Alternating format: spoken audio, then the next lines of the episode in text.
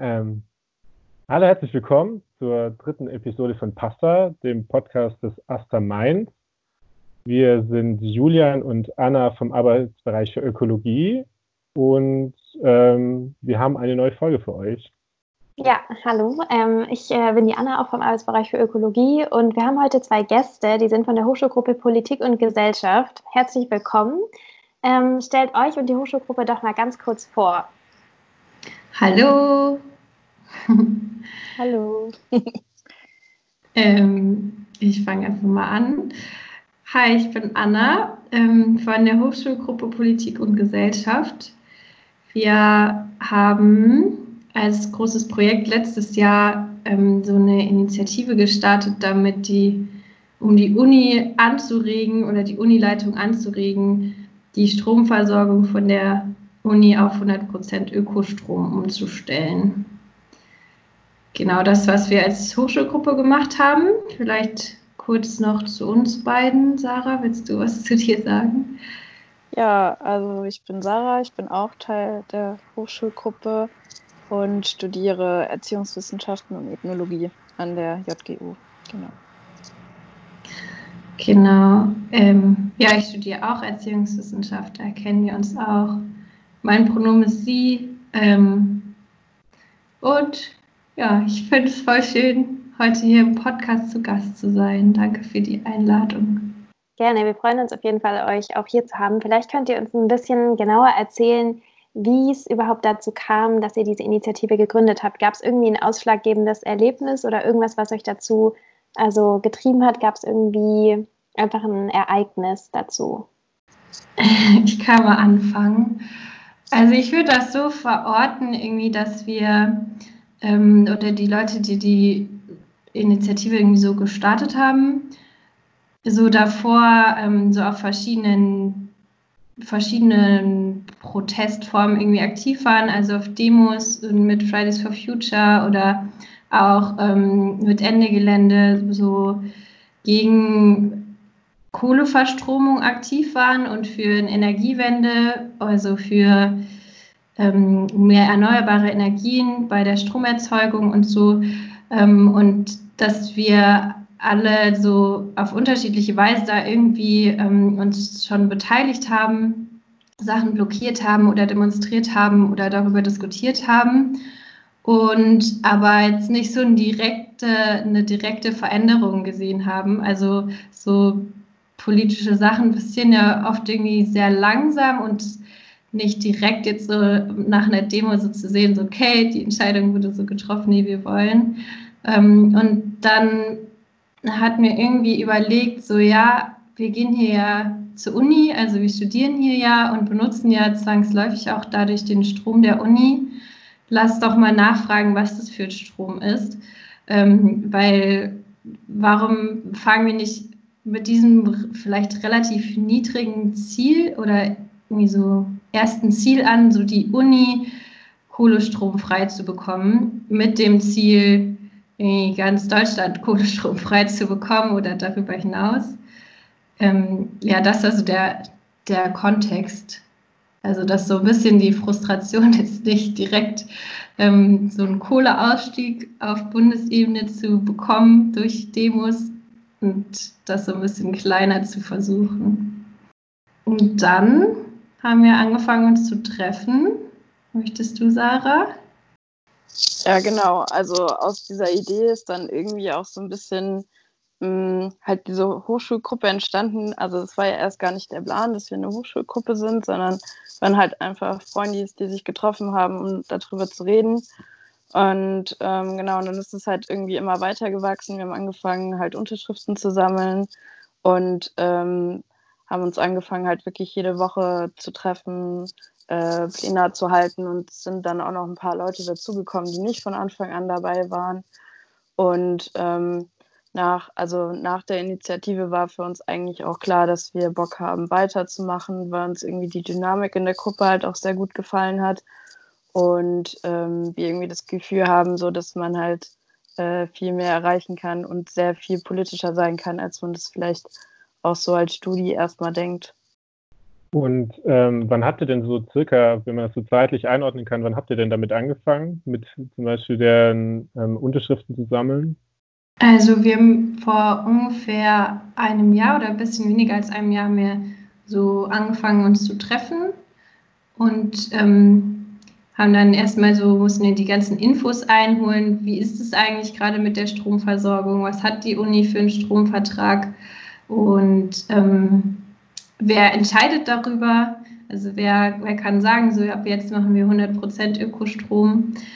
Und ähm, äh, dann haben wir einen offenen Brief geschrieben an die Unileitung, also an die Kanzlerin der Uni und an den Präsidenten der Uni und an die Leute, die in der Stabstelle für Energie arbeiten, weil nach unserem Wissen die die Entscheidung treffen.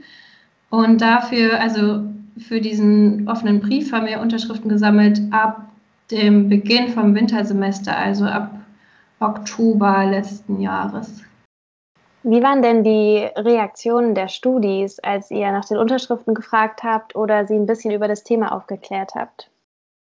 Ähm, also ich würde sagen, es war sehr, sehr unterschiedlich. Also es gab halt echt, äh, also wir hatten, jeder hatte immer so Schichten, also das war natürlich auch freiwillig, also ähm, und je nachdem, wo man auf dem Campus gesammelt hat, war die unter, also die Reaktion sehr unterschiedlich. Und es war von, ey, voll cool, dass du jetzt machst, kann ich irgendwie mitmachen und äh, also total euphorisch bis hin zu gar keine Reaktion oder eher so, äh, also sehr ablehnend. Also es war sehr, sehr unterschiedlich. Aber gerade so vom Georg Forster Gebäude war es schon irgendwie viel, viel entspannter und man hatte irgendwie viel, viel Zuspruch oder ganz oft hat man gehört, ja, ich habe schon längst unterschrieben. Ähm, gab aber auch Tage, wo eigentlich gar keiner mit einem reden wollte. Es gab auch Situationen, wo die Leute ähm, ziemlich cool mit einem diskutiert haben, selbst wenn sie gegen Ökostrom waren. Also das war sehr vielfältig, die Reaktion auf jeden Fall. Und ähm, wie war die, die Rückmeldung von der Uni oder ähm, vom, vom Land auf eure, wahrscheinlich auf eure Nachfragen? Also am Anfang, ähm, also wir haben angefangen, ähm, der Kontakt, also mit dem AStA, mit dem Ökoreferat, die uns da auch sehr cool Auskunft gegeben haben über das, was sie schon wissen, ähm, nämlich wie der Stromvertrag der Uni aktuell ist.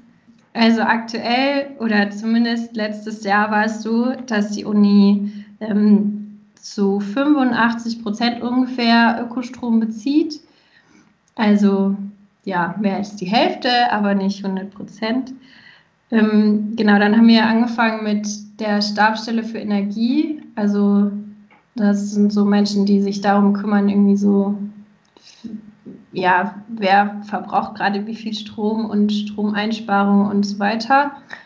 Ähm, und es war also am Anfang nicht so leicht rauszufinden, wer jetzt eigentlich die Entscheidungen trifft. Also da war jetzt nicht so direkt so offene Arme von wegen so, ja, also genau das, an die müsst ihr euch wenden und so. Es, uns wurde gleich gesagt, dass es zu teuer ist. Ähm, ja, also ich würde sagen, die Begeisterung war jetzt nicht so groß und ja, unsere Initiative wurde jetzt nicht so mit offenen Armen aufgenommen, auch wenn sie so förmlich irgendwie immer gesagt haben, so ja toll, dass ihr euch einsetzt. Ähm, ich würde auch sagen, dass es bis zuletzt sehr schwammig geblieben ist, was, was aus, unserer, aus unseren Forderungen wird, ob, da, ähm, ob sich die Kanzlerin und der Präsident da wirklich für einsetzen. Und ähm, ja, also ich, ja, ein bisschen offen geblieben. Ja, also für, also aus meiner Perspektive, ich bin jetzt ja schon seit äh, fast vier Jahren irgendwie in der Hochschulpolitik äh, aktiv und äh, ich kann schon sagen, dass, dass ja in Deutschland die Verwaltung ja schon manchmal sehr lange braucht, aber die Verwaltung an der Uni ähm, sehr, sehr unerträglich lang teilweise ist, weil man ja auch öfters dann auch nicht Ewigkeiten an der Uni ist. Ähm, genau, und ich meine, ich weiß das auch als, äh, ja, diese Forderung 100% Ökostrom gibt es ja prinzipiell länger und ich fand die hat nie irgendwie Anklang gefunden bei der Universitätsleitung. Und erst durch euch, durch diese Petition, ist ja irgendwas in Bewegung gekommen und deshalb, also ist das auch so spannend eigentlich an eurer Initiative. Wie viel, wie viele Unterschriften habt ihr denn jetzt am Ende gesammelt? Lass mich das nochmal nachgucken. Ist ja ganz cool, da eine genaue Zahl zu haben. Als, als Zwischenfrage Mit was habt ihr denn so gerechnet am Anfang, wo ihr angefangen habt? Also ich weiß noch, als wir 1000 Unterschriften hatten, waren wir alle schon so richtig aus dem Häuschen und fanden es irgendwie voll krass. Also wir hatten eigentlich gar keine konkreten Erwartungen, aber also unsere Erwartungen wurden auf jeden Fall irgendwie schon übertroffen und wir haben uns eigentlich über jede Unterschrift gefreut. So. Ja, das sind ja auf jeden Fall auch schon echt super viele Unterschriften, die ihr da ähm, zusammenbekommen habt. Also richtig gut.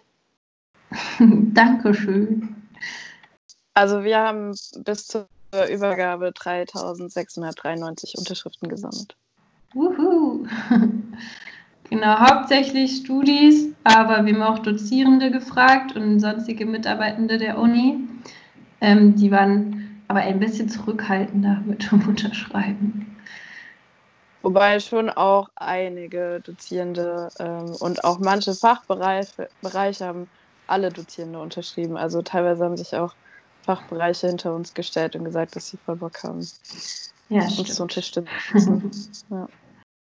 Und wie hat dann die, also wie hat dann die Uni darauf reagiert? Also seid ihr dann nochmal auf die Unileitung zugegangen oder ähm, wie seid ihr dann weiter vorgegangen, als ihr dann so viele Unterschriften hattet? Also ich glaube, wir haben schon, als wir angefangen haben, die Unterschriften zu sammeln, denen eigentlich ziemlich deutlich gemacht, dass wir ähm, dann gerne irgendwie einen Termin mit denen hätten, um denen das halt zu übergeben, zusammen mit dem offenen Brief. Ähm, bis wir dann aber einen Termin hatten. Das hat halt alles ein bisschen gedauert. Ähm, dennoch würde ich das als sehr positiv verbuchen, dass sie sich ja überhaupt darauf eingelassen haben, weil wir ja schon irgendwie ein ziemlich großes Event daraus gemacht haben. Genau, also eigentlich würde ich eher sagen positiv, aber hätte schon auch noch ein bisschen kooperativer sein können in vielen Hinsichten. Es gab an dem Tag ja auch so eine ganz kleine Demo noch dazu. Wollt ihr vielleicht noch mal kurz erzählen, was ihr da sonst, also was da sonst noch so passiert ist an dem Tag? Ja, ähm, das war so unser große, unsere große Veranstaltung, die wir organisiert haben, Anfang Dezember letztes Jahr. Ähm, und zwar, genau, wollten wir eben so öffentlich den Brief, den wir geschrieben hatten und die Unterschriften dafür und die ähm, Statements, die auch von anderen Gruppen und zum Beispiel vom AStA ähm, als Unterstützung für diesen Brief kam. Also es haben auch Gruppen wie zum Beispiel auch Fridays for Future oder so den Brief unterschrieben. Ähm, wollten wir ähm, der Kanzlerin von der Uni und dem Präsidenten übergeben mit hoffentlich Presse und so. Und dafür haben wir so eine kleine Demo auf dem Campus organisiert. Ähm, und das war voll schön. Also wir sind nicht lange gelaufen, aber hatten ein paar Redebeiträge, zum Beispiel von der linken Liste. Ähm, und ja, es war voll, voll der schöne, ja, voll die schöne Veranstaltung, würde ich sagen. Ähm, genau. Und die ähm, hat so einen vorläufigen Abschluss auch gehabt von unserer Aktion oder von unserer Initiative. Also kein richtigen Abschluss, weil unser Ziel ist ja, dass also die Stromversorgung verändert wird von der Uni. Und die, ähm, das haben wir nicht 100 pro zugesichert bekommen. Also genau, also auf der Veranstaltung haben dann ähm, die Kanzlerin und der Präsident auch gesprochen. Also quasi uns geantwortet auf den offenen Brief. Ja. Okay, und gab es dazu jetzt nochmal ein abschließendes Gespräch? Hattet ihr nochmal einen extra Termin oder ähm, war das jetzt nicht mehr der Fall? Bisher nicht. Also wir haben, also auf der Veranstaltung haben beide gesagt, dass sie unsere Initiative sehr begrüßen und dass sie sich sehr dafür einsetzen werden, dass ähm, dass die Uni auf 100% Ökostrom umsteigt. Und der Präsident hat auch sowas gesagt, so ja, in den nächsten zwei Jahren sollte das passiert sein, also bis 2021 oder in 2021. Und ähm, darauf verlassen wir uns jetzt auch erstmal.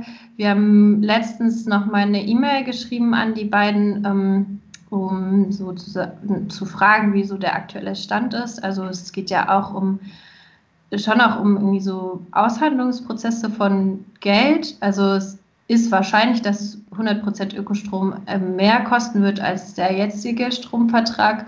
Und das muss ja irgendwie alles, also entweder mit dem Land abgeklärt sein oder im Haushalt dann irgendwie so eingeplant sein. Ähm, also schon irgendwie so ein Prozess. Ja, mal schauen, was da jetzt so rauskommt. Also ja, bei der Übergabe haben sie ziemlich viel, finde ich, drumherum geredet. Also was die Uni sonst alles schon Tolles macht in ökologischen Bereichen. Also und warum wir jetzt nicht uns für Energieeinsparung einsetzen. Also ja, und ähm, haben uns auch dazu aufgefordert, doch so einen ganzen Plan zu entwickeln mit ihnen zusammen, wie die Uni ökologischer werden kann. Ich, also ich fand es aber trotzdem nicht so motivierend und auch so ein bisschen ähm, viel verlangt, dass wir quasi in unserer ehrenamtlichen Freizeit uns dann so einen Nachhaltigkeitsplan für die Uni überlegen sollten. Ich weiß aber noch nicht genau, wie sie sich das vorgestellt hatten. Ja. Ähm, ja, also ich war ja auch damals bei der Veranstaltung und ich war damals sehr überrascht, zu welchen Aussagen sich da der Herr Krausch ähm, sozusagen äh, durchgerungen hat, zu tätigen. Also ich meine, äh, so dass das mit 100% Ökostrom, das wurde die Jahre davor immer komplett, äh, komplett äh, negiert, dass das nicht möglich wäre. Und äh, deshalb fand ich das äh, bei aller Stammigkeit, die da stattgefunden hat, war ich da irgendwie so total äh, geflasht, ein wenig, so, dass er gesagt hat, dass wir das in zwei Jahren schaffen können. Ähm, ich glaube, das war schon ein, ein, sehr großer Erfolg von, von, von euch, den ihr da errungen habt. Ähm, ja, genau. Und wie, wie habt ihr so die, also ich habe mir vor ein paar Tagen nochmal auf Instagram äh, das Video angeguckt, das ihr dazu aufgenommen habt. Ähm, also es war ja schon, wie ich mich da auch noch erinnern kann, es war ja schon eine sehr große Erleichterung für, für, von euch, wo ihr das dann übergeben habt. Ähm, wie, wie war der Tag so für euch persönlich? Wie habt ihr das so wahrgenommen? Hm, vielleicht ganz kurz Danke für die Einschätzung, dass das ähm, ein Erfolg war. Also ich finde das toll gut zu hören, gerade von Leuten, die schon länger in der Hochschulpolitik aktiv sind und so. Ähm, ja, es ist voll, voll cool zu hören, weil es sich auch nicht unbedingt so sehr als großer Erfolg angefühlt hat. Aber ja, ähm, ja, wie war der Tag für uns? Möchtest du anfangen, Sarah? Mm, also ich fand den Tag super krass irgendwie. Also es war halt, äh, also man hat gerade nach der Veranstaltung erst auch gemerkt, wie viel Emotionen und wie viel Arbeit man äh, da überhaupt reingesteckt hat, weil dann auch ziemlich viel Druck so abgefallen ist, als es dann vorbei war. Und ich habe es eigentlich auch nicht als so großen Erfolg verbucht, zumindest nicht was unsere Initiative, also was das betrifft, aber trotzdem fand ich es irgendwie unglaublich cool zu merken, wie viele Leute man irgendwie mobilisieren kann und ähm, wie viel äh, Unterstützung wir hatten und wie viele Leute da richtig coole Statements geschrieben haben. Und das habe ich persönlich als sehr großen Erfolg wahrgenommen, weil ich, also ich fand auch allgemein den Tag irgendwie sehr schön. Wir haben ja auch gesungen, als wir auf die Kanzlerin und den Präsi gewartet haben und also ich fand, der Tag war auf jeden Fall einer der Highlights des letzten Semesters und habe mich auch ein bisschen belohnt gefühlt für die ganzen Stunden, die wir Unterschriften gesammelt haben und für die ganzen Pläne, bei denen wir das Ganze so aufbereitet haben. Und ja, genau. Also ich glaube, für uns war es auch ziemlich eine neue Erfahrung. Die, ich glaube, niemand von uns hatte bisher so richtig selber eine Demo organisiert und so. Ähm, aber ich, es hat super schön nach Plan geklappt und es war richtig cool. Und was ich auch voll stark fand, ähm, dass so viele Gruppen, die den Brief unterzeichnet hatten, auch da waren und ihr Statement vorgelesen haben. Also wie zum Beispiel der Asta. Und äh, ich fand das voll stark. Also so nochmal zu zeigen, so ja, es sind mehrere Gruppen, die das wollen und ähm, wir sind alle hier und so. Das war echt schön.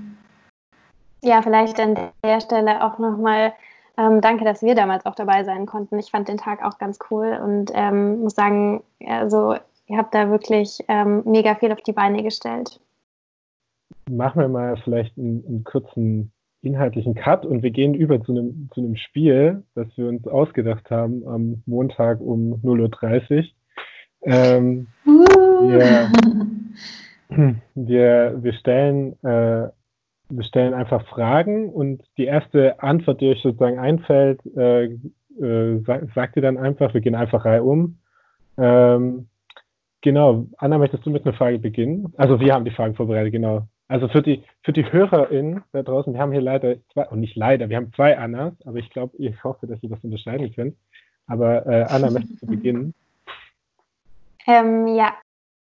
Die erste Frage wäre eine Empfehlung und zwar ähm, ein Corona-Quarantänegericht zum Nachkochen. Was sind denn da eure Vorschläge? Uh. Kochen. Ich würde sagen Rhabarberkompott. Es geht sehr einfach. Und Rhabarber ist, glaube ich, gerade in der Saison und schmeckt ja. voll lecker. Ähm, also was ich jetzt ziemlich oft gekocht habe, wenn ich nicht so Bock hatte zu kochen, war so selbstgemachte Tomatensauce mit roten Linsen. Also das kann ich absolut empfehlen. Das klingt auf jeden Fall auch sehr lecker. Julian, ähm, kochst du? Äh, ich koche schon. Ich habe äh, letzte Woche fast jeden Abend für meine komplette WG ein äh, veganes ähm, äh, Apfelcrumble gemacht. Äh, das äh, mm. ich auch empfehlen. Das ist sehr einfach und sehr lecker. Ähm, dann die nächste Frage von mir. Äh, ab, ab diesem Wochenende geht endlich wieder die äh, heiß ersehnte Bundesliga-Saison weiter. Ja, wir haben alle drauf gewartet. Aber welche Sportart eurer Meinung sollte auch unbedingt wieder ab dem Wochenende laufen? Also ehrlich gesagt ist mir das total egal. Also von mir aus, also ich finde, wenn sollten halt alle wieder laufen, weil das halt nur Fußball läuft. Das halt finde ich schon irgendwie super unfair, aber an sich ist mir das so egal. Ehrlich gesagt wusste ich das auch gar nicht, dass die Bundesliga wieder anfängt. Also ich, ich verfolge Fußball auch gar nicht. Ist irgendwie nicht so meins. Hm. Aber also geht es nur um, um quasi Fernsehschauen und so Liga und so? Oder geht es auch so um was, was wir selber machen könnten? Du darfst gerne auch äh, zu dir selber mit dem Sport was sagen. Also ich hätte schon Bock, mal wieder Sport mit anderen Leuten zu machen, weil wenn ich es nicht mit anderen Leuten mache, dann mache ich es gar nicht. Und zum Beispiel Akrobatik hätte ich mal wieder Lust. Aber da gibt es natürlich auch sehr viel Körperkontakt. Tricky. Ja, da, ist ja, da ist offensichtlich leider der Sarkasmus meiner Frage an dich untergegangen. Ähm, war leider nicht so ernst gemeint. Aber ich hätte vielleicht als Idee, als sehr spannende Idee, vielleicht an den äh, Deutschen Fußballbund, dass man, wenn man Männerfußball erlaubt, dass man vielleicht auch Frauenfußball wieder erlauben könnte. Aus Gleichheitsgründen. Was? Das wird nicht beides gleichzeitig erlaubt? Nein, ja, das wusste ich halt. Was für eine Überraschung. Ja ganz, ich, ich, weiß jetzt nicht, in welcher Bubble ich in den letzten vier Wochen gelebt habe, ähm, aber ich weiß, offensichtlich lebe ich in einer Bubble und äh, bekomme das und habe eine sehr, äh, die meisten Leute kriegen das gar nicht mit, was ich so mitbekomme. Aber sehr interessant. Anna, mach du mal weiter. ähm, alles klar, also unsere nächste Frage wäre, ähm, wo kann man denn in Mainz zurzeit am besten was Leckeres zum Essen abholen? Es gibt in der Altstadt, in der Nähe von der Römerpassage, einen ganz tollen Libanesen. Da werden auch alle Menschen glücklich, egal ob man vegan, vegetarisch oder Fleisch isst. Und es ist super lecker, voll gut vom Preis und kann da auch mit der eigenen Dose hingehen und so. Also das kann ich absolut empfehlen. Ähm, mir fällt ein, ich habe letztens Falafel gekauft beim Dönerstag. Das ist ein Dönergeschäft und das ist sehr cool. Die Leute sind sehr nett. Ähm, das würde ich auf jeden Fall empfehlen. Das in der Nähe vom Bahnhof in der Neustadt. Dönerstag. Cool, danke schon mal für die beiden Empfehlungen. Julian, hast du auch was? Eigentlich nicht, also ich habe noch gar nichts abgeholt, aber ich habe gehört, die Unimensa äh, bietet jetzt auch Abholservice an. äh, für jeden, der die Unimensa vermisst hat, äh, die, es ist möglich, dort abzuholen. Ja, ich habe äh, auch noch eine Empfehlung. Ich fand es nämlich echt mega lecker, deswegen wollte ich dazu noch was sagen. Und zwar war ich bei Noahs Restaurant und die machen vegane Pizza. Ich habe da auch das erste Mal gegessen. Das war auch mega, mega lecker. Ähm, ich hatte da Cheesy Garlic. Das kann ich auf jeden Fall empfehlen. Oh, lustig, die hatte ich neulich auch. Also die habe ich mir auch da geholt und ich finde Noahs Pizza ist auch so genial. Lecker. So, dann was zu etwas Kulturellem. jetzt in der Corona-Zeit ist man sehr viel zu Hause und hat Zeit, Bücher zu lesen. Welches Buch sollte man eurer Meinung nach lesen oder welches Buch habt ihr zuletzt gelesen? Also ich habe zuletzt, nämlich am Sonntag, was weiße Menschen über Rassismus nicht wissen, aber wissen sollten. Heißt das so? Also ich kann heißt, nochmal nachgucken. Was weiße Menschen nicht über Rassismus hören wollen, aber ah, genau, sollten. Ja, genau. Also ich habe das Buch so an einem Stück gelesen, weil ich nicht aufhören konnte. Also es ist halt schon auch sehr anspruchsvoll, finde ich, die Thematik, aber das kann ich auf jeden Fall äh, voll empfehlen. Und untenrum frei von Margarete Stukowski habe ich auch in der Corona-Zeit jetzt gelesen und das würde ich auch auf jeden Fall empfehlen. Ähm, was ich letztens gelesen habe, was auch viel empfohlen wird, ist das Buch Sprache und Sein von Kypra Gemijay. Das ist ähm, sehr schön und toll. Da geht es um die Wirkung von Worten ähm, auf unsere Wahrnehmung und ähm, diskriminierungsfreie oder diskriminierungssensible Sprache. Ja, das ist sehr, sehr cool. Ich finde, es hört sich beides sehr interessant an, auf jeden Fall. Julian, du wolltest, glaube ich, auch noch mal was dazu sagen. Ja, ich muss hier sagen, dass ich genau momentan, also seit vorgestern auch das Buch von Alice Hastes lese und das auch sehr empfehlenswert finde. Genau. Äh, aber äh, dass ich vielleicht noch, ich lese noch ein anderes Buch parallel, was eher vielleicht zum Thema Klima passt. Das kann ich auch empfehlen von Friederike Otto, äh, Wütendes Wetter. Hast du noch einen Buchtipp, Anna? ähm, ja, ich dachte, ich mache an der Stelle nochmal auf Afterwork von Tobi Roswog aufmerksam. Den hatten wir nämlich letzte Woche in unserer kleinen Podcast-Session. Das ist auf jeden Fall auch sehr interessant. Ähm, es geht um das ähm, Arbeitsverhältnis. Das kann man sich auf jeden Fall auch mal durchlesen. Und dann hatten wir jetzt noch eine letzte Frage bei unserem ersten Spiel. Und zwar, ähm, von welcher Klimaaktivistin sollte man denn gehört haben? Julian, willst du vielleicht mal anfangen? Hast du da was? Also ich habe, äh, mir fällt gerade eine Person ein, die äh, sehr unbekannt ist meines Wissens und sich auch mal sehr zurückhält und ich finde, deren Namen Erwähnung finden sollte. Ich würde Luise Neubauer vorschlagen.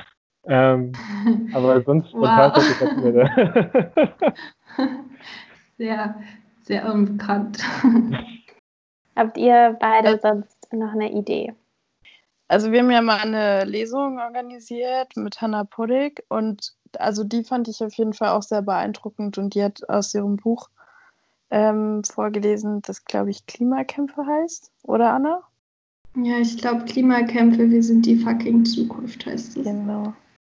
Ja, ich dachte mir an der Stelle, ähm, sage ich vielleicht ein bisschen was Kitschiges, aber ich finde es eigentlich ganz cool, dass ähm, so viele kleinere Gruppen sich jetzt auch an der Uni ähm, gegründet haben und sich eben dafür einsetzen.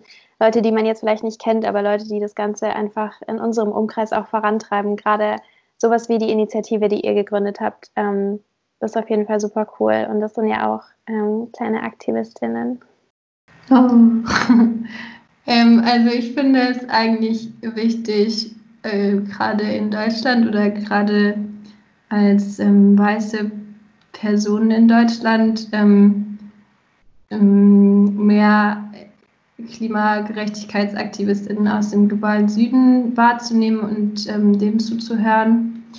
Und ähm, ich bin da auch noch im Prozess, da irgendwie ähm, Leute zu finden online quasi, ähm, die ja aktivistisch sind und oder Sachen sagen. Und ähm, die ich aber schon kenne, ist Vanessa Nakate, die ähm, ist Aktivistin in Uganda.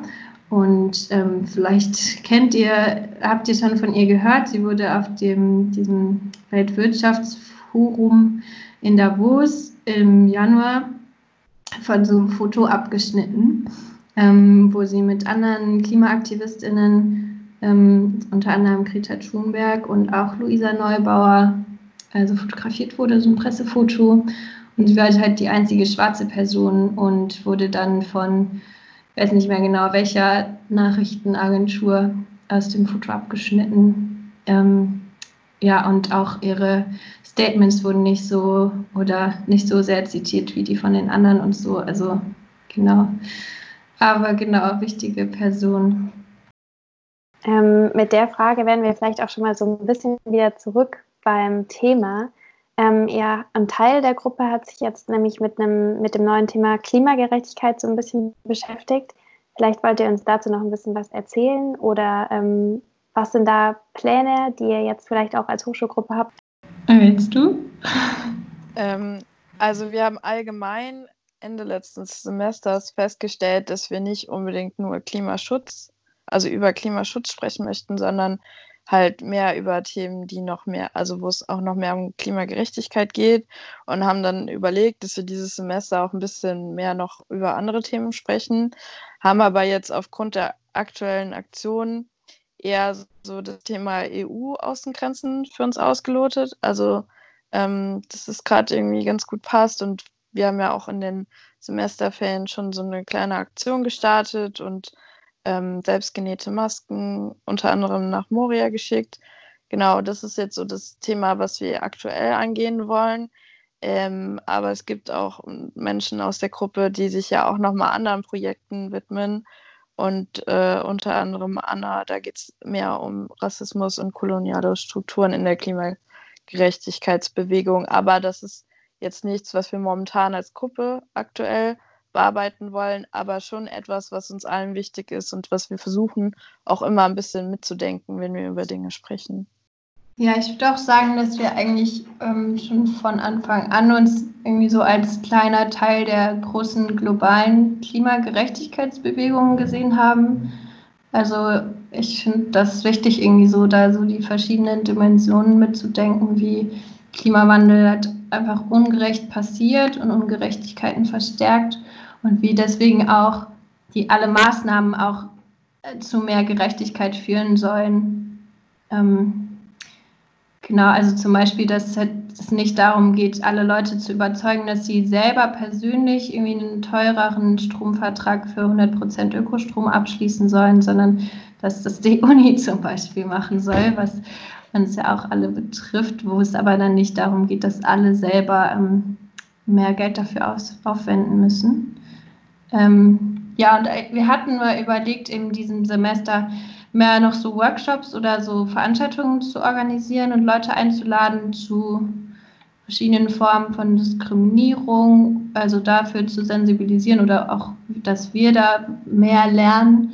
Und ähm, was auch sehr spannend ist und ein sehr wichtiges Thema ist, so wie so ökologische Themen auch von ähm, rechten Menschen benutzt werden und aufgegriffen werden. Ähm, da gibt es auch coole Leute, die da Workshops und so machen, das ist halt irgendwie ausgebrennt, bremst, würde ich sagen, durch, dadurch, dass wir die nicht in, sagt man, offline ähm, durchführen können.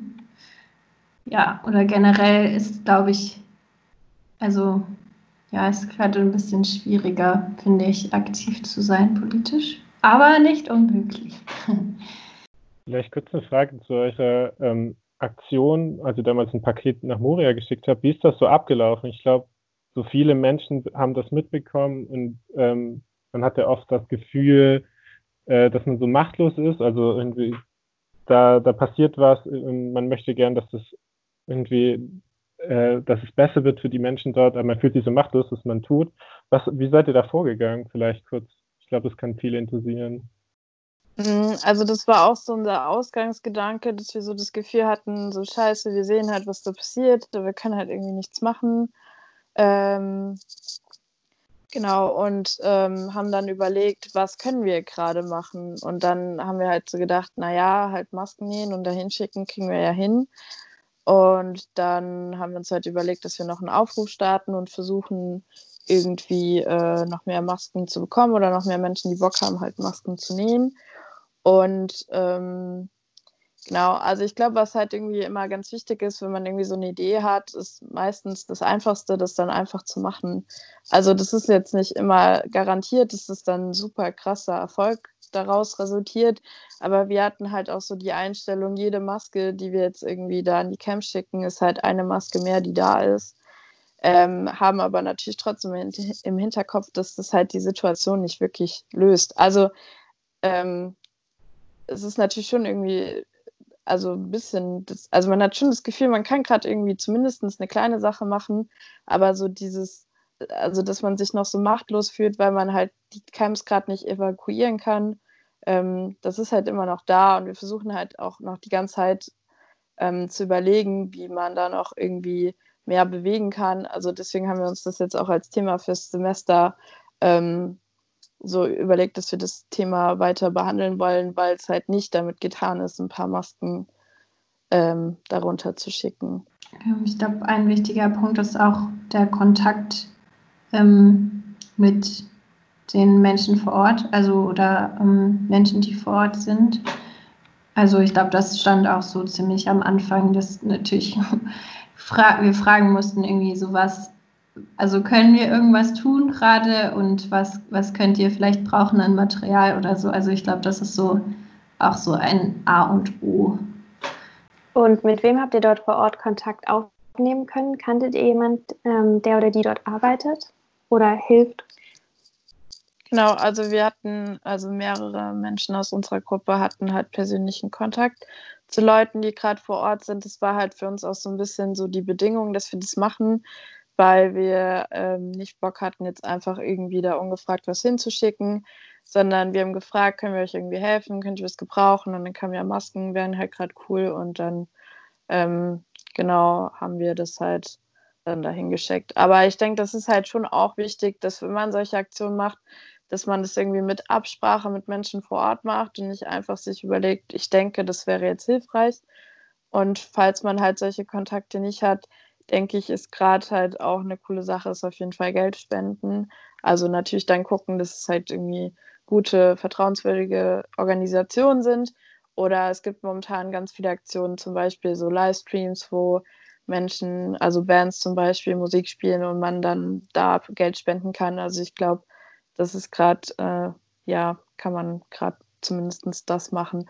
Oder halt aber auch so bei diesen äh, Online-Demos dabei sein oder ähm, Hashtags auf die, äh, also auf die Straße schreiben, dass es noch mehr Leute mitkriegen, einfach Banner malen, mehr Aufmerksamkeit schaffen. Ich glaube, das ist was, was wir gerade alle machen können und halt nicht die Augen zu machen, so nach dem Motto, wir haben gerade hier unsere eigenen Probleme. Also ich denke, das ist auch sehr wichtig, dass wir das so ernst nehmen, aber dass wir trotzdem das nicht jetzt einfach vergessen. Und ähm, habt ihr jetzt euch vielleicht nochmal überlegt, ob ihr jetzt in, in naher Zukunft nochmal irgendwie vielleicht ein Paket äh, dorthin schickt? Ja, genau. Also die Aktion ist quasi noch nicht abgeschlossen. Ähm, wir sind, also wenn Menschen noch Bock haben zu nähen, ähm, könnt ihr euch gerne auch bei uns melden. Also wir haben einen Instagram-Account, Politik und Gesellschaft Mainz, da könnt ihr uns einfach schreiben. Wir sind auch auf Facebook. Und ähm, genau, also wir würden natürlich das immerhin weiter noch mit Absprache mit den Leuten vor Ort machen, aber es gibt da so viele Camps, dass die Wahrscheinlichkeit, dass Masken weiter noch gebraucht werden, ähm, also die halt, also die Situation ändert sich ja nicht, zumal ähm, wir eigentlich versucht haben, immer nur Mehrwegmasken runterzuschicken. Das Problem ist aber auch, dass es ja meistens gar kein Wasser gibt und die dann nicht unbedingt direkt gewaschen werden können. Und deswegen ist es noch wichtiger, dass da halt noch mehr Masken runtergeschickt werden. Genau. Also kann man das so als ähm, Aufruf an alle, die uns hier zuhören, sehen, dass ihr vielleicht äh, euch doch, wenn ihr, wenn ihr Zeit habt und wenn ihr was machen wollt, dann meldet euch doch einfach bei Kultigen Gesellschaft. Äh, ich glaube, das ist ganz cool, dass ihr das macht ähm, und bietet auch vielen die Möglichkeit, äh, auf jeden Fall da helfen zu können. Genau, also auch wenn ihr zum Beispiel eine Nähmaschine habt und nähen könnt, aber jetzt gerade keine Kohle für Stoffe oder andere Materialien habt, ist das auch gar kein Problem. Also dann könnt ihr euch trotzdem bei uns melden und wir finden da irgendwie eine Lösung. Genau. Ja, auf jeden Fall coole ähm, Aktionen, die ihr da euch auf jeden Fall nochmal überlegt habt. Vielleicht äh, kommen wir zu unserem zweiten kleinen Spiel. Ähm, Julian, willst du noch mal äh, kurz erklären, um was es hier geht? Also wir machen jetzt ein kleines Entweder-Oder. Ähm, wie ich das so sehe, stellt die Anna der Anna die Fragen und ich stelle der Sarah die Fragen. Ähm, sie sind teilweise, man, im Podcast funktioniert ja Ironie vielleicht nicht so gut, aber ein bisschen ironisch. Also vielleicht äh, müsst ihr jetzt nicht im, ähm, immer nach der politisch besten Lösung suchen, sondern einfach schnell raushauen. Und ähm, genau, dann fängt die Anne an, oder? Ja, genau. Ähm, und es ist dann auch so ein bisschen das abschließende Spiel, also ähm, so ein bisschen zum Ende hin haben wir uns das überlegt, damit wir das jetzt nochmal so, so einen auflockernden Abschluss auch haben. Ähm, genau, und dann zur ersten Frage, also von Anna zu Anna. Wer war der beste Umweltminister? Entweder Norbert Röttgen oder Peter Altmaier? Oh, ich habe keine Ahnung. Ich Die waren auf jeden Fall beide in der CDU Ahnung. als kleiner Tipp. Also ich weiß, dass Peter Altmaier gerade Wirtschaftsminister ist und keine coolen Sachen macht, aber ich habe keine Ahnung von dem anderen. Aber ich weiß nicht, nimm mal den. Ich hoffe, der hat nicht Norbert, noch Schlimmeres gemacht. Norbert Röttgen möchte ja Kanzler werden, aber äh, war damals für Atomkraft noch. Ähm, Mache ich weiter mit Sarah. Politik oder Gesellschaft? Oh je, ich muss jetzt eins nur ausnehmen. Also, ne. Tja, also das ist halt schon irgendwie eine ganz schön tricky Frage, würde ich sagen, ne? Aber dann würde ich mich, glaube ich, eher noch für Gesellschaft entscheiden. Okay, dann nochmal eine Frage an Anna. Vollkorn oder Weizen? Weizen? Bei Nudeln zum Beispiel? Nee, Hartweizen. Ja. Frage an Sarah. Online- oder Präsenzlehre? Oh, auf jeden Fall Präsenzlehre.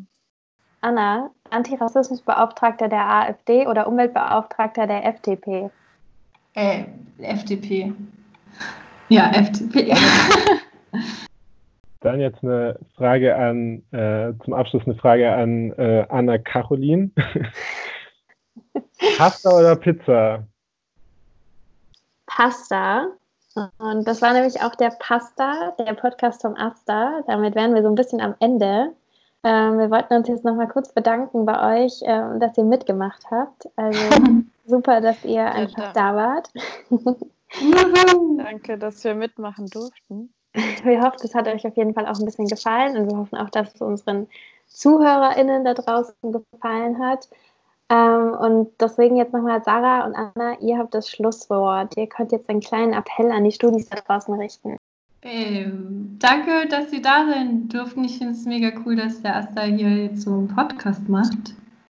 Ähm, also mein kleiner Appell wäre, dass man, äh, wenn man Bock hat, sich politisch zu engagieren, erstens für sich selber annehmen sollte, dass schon kleine Sachen politisch sind. Also sich mit Dingen auseinanderzusetzen, ist schon politisch und der erste Schritt.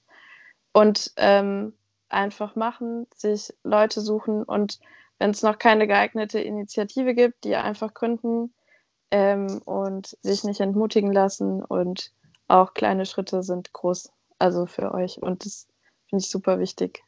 Ja, ich finde es auch richtig cool, wie der Aster da unterstützt. Also ähm, als Hochschulgruppe könnt ihr euch anmelden, dann könnt ihr unter anderem Plakate bezahlt bekommen ähm, und auch ein bisschen Geld beantragen für alles, was ihr macht. Ähm, das auf jeden Fall finde ich voll gut und wichtig zu wissen. Wie ihr eine Hochschulgruppe anmeldet, das ähm, findet ihr im Internet auf der AStA-Seite.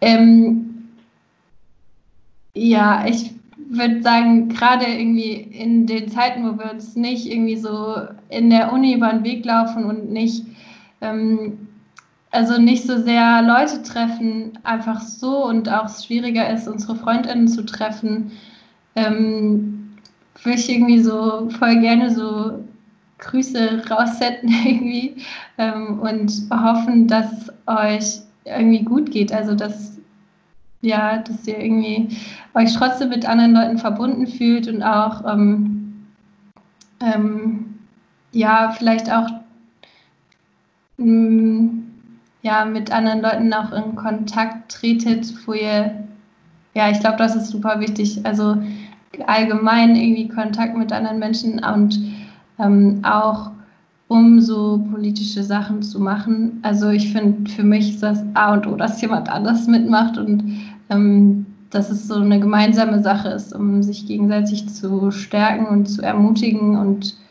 ähm, gemeinsam Sachen zu überlegen ja, deswegen irgendwie tut euch zusammen, bildet Banden. ähm, ähm, ja, aber setzt euch auch kritisch mit euch auseinander.